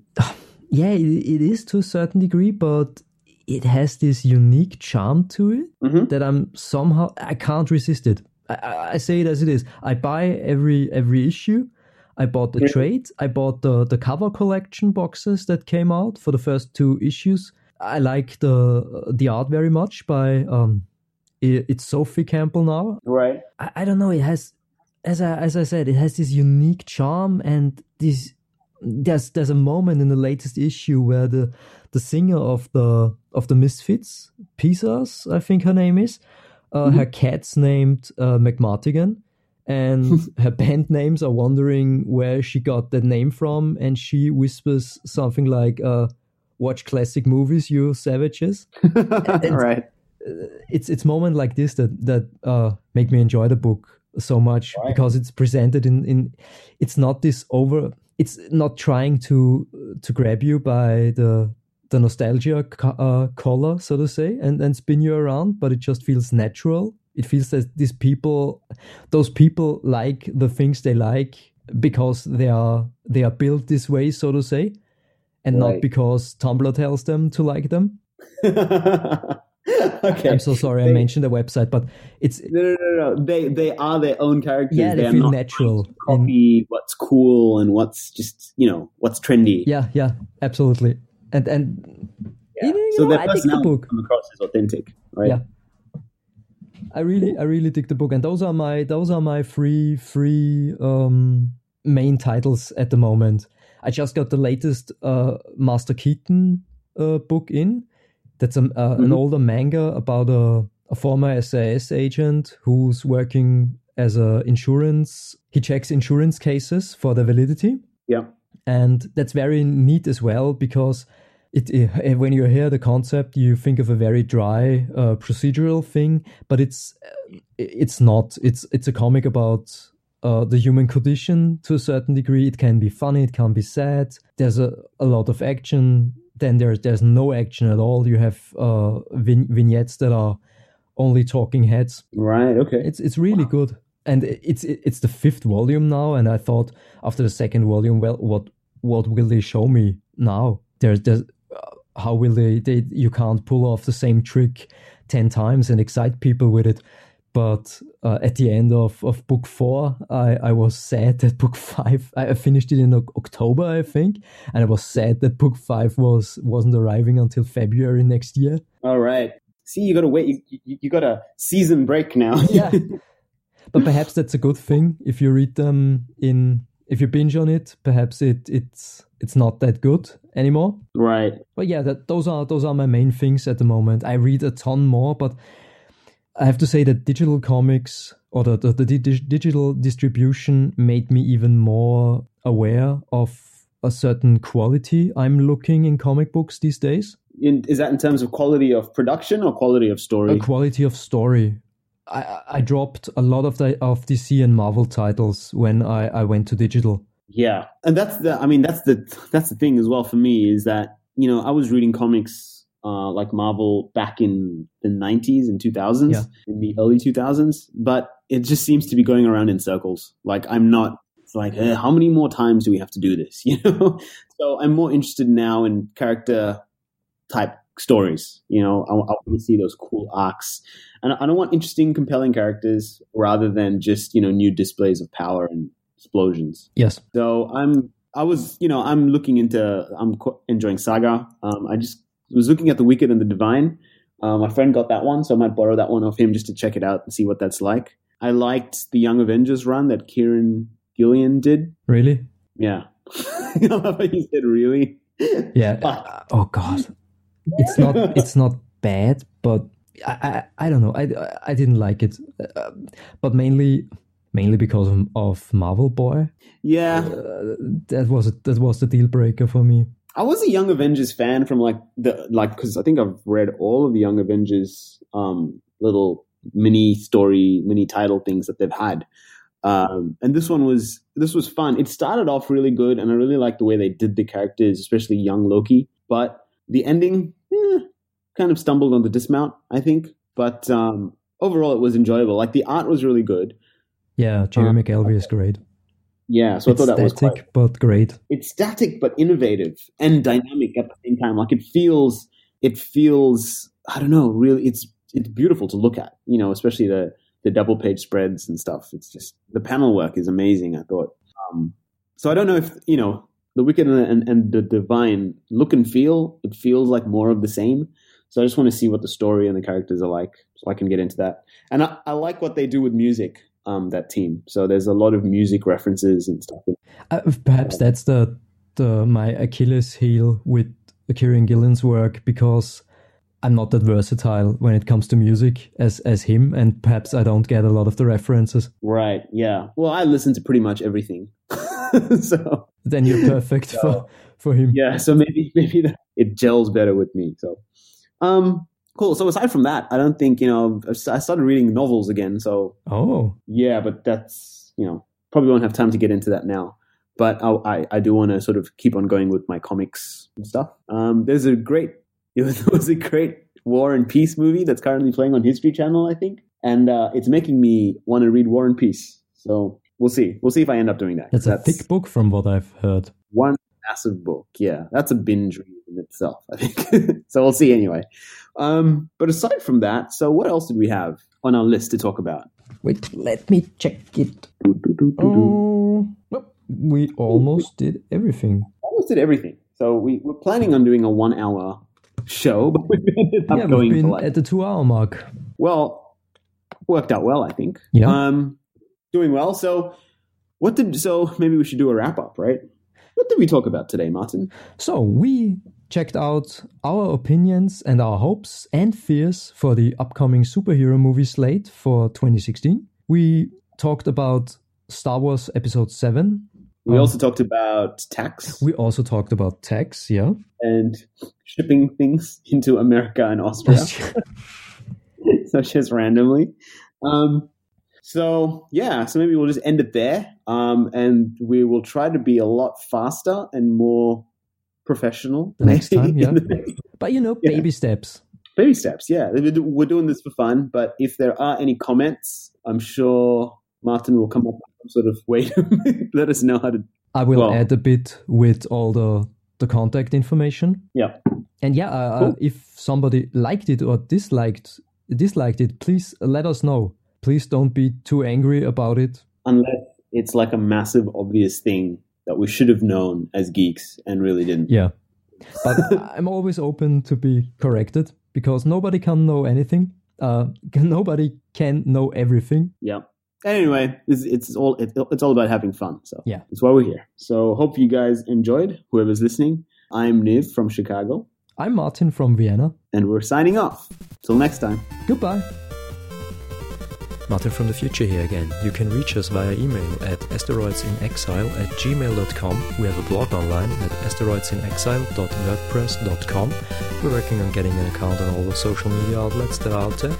Uh, and our intro music comes courtesy of the band Safe States, which you can uh, find in the show notes or you just search for them on Bandcamp. Thanks for your time